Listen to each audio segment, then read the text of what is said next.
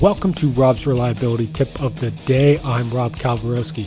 This week's tips focus around where should we start as reliability engineers with my guests Steve Doby and Bob Latino. Check out robsreliability.com and here's today's tip. So the first thing I usually do is look at um, why I was brought in there. Did I replace somebody? Um, am I the first reliability engineer they've ever had?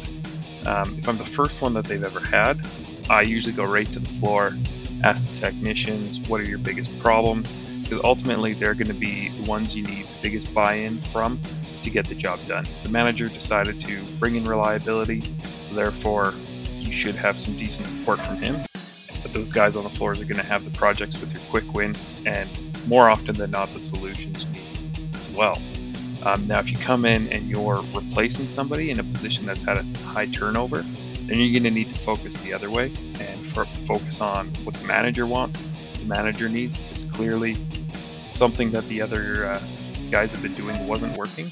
Um, so the first thing I would ask is him is why didn't they work? What are you expecting? Hopefully you covered that in your interview, but if you didn't, this is now the best time to do that as well.